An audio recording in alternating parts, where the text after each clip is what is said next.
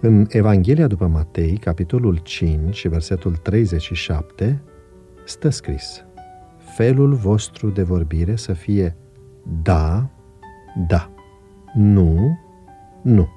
Ce trece peste aceste cuvinte vine de la cel rău. În cunoscuta sa predică de pe muntele fericirilor, Domnul Hristos ne îndeamnă să fim integri în toate aspectele vieții, mai ales în vorbire.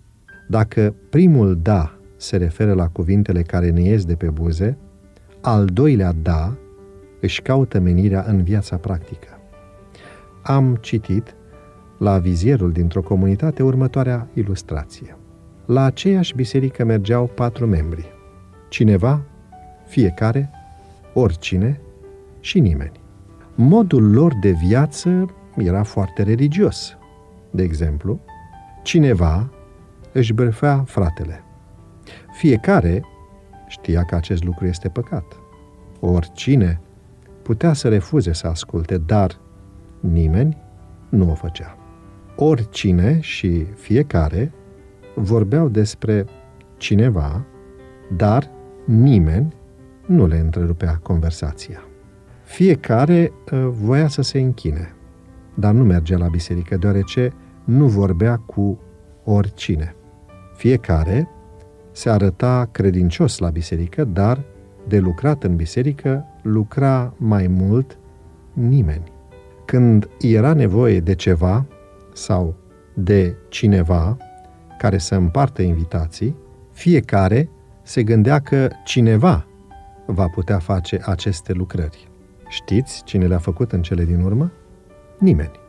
O persoană a vizitat acea biserică.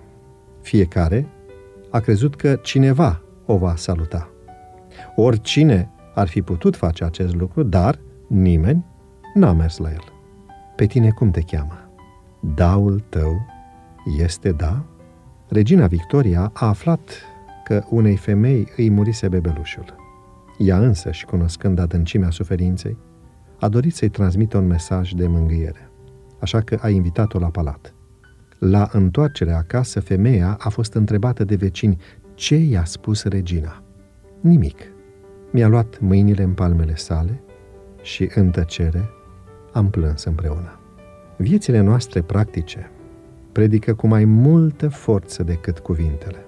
Dacă îi spui copilului tău, te iubesc, dar strigi la el și nu-i acorzi atenție și timp, între vorbele și faptele tale este o distanță ca de la cer la pământ.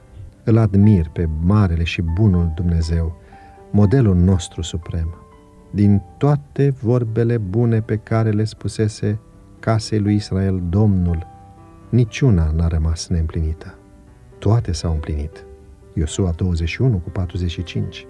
Haideți să coborâm printre oameni și să fim o ilustrație vie a predicii de pe munte.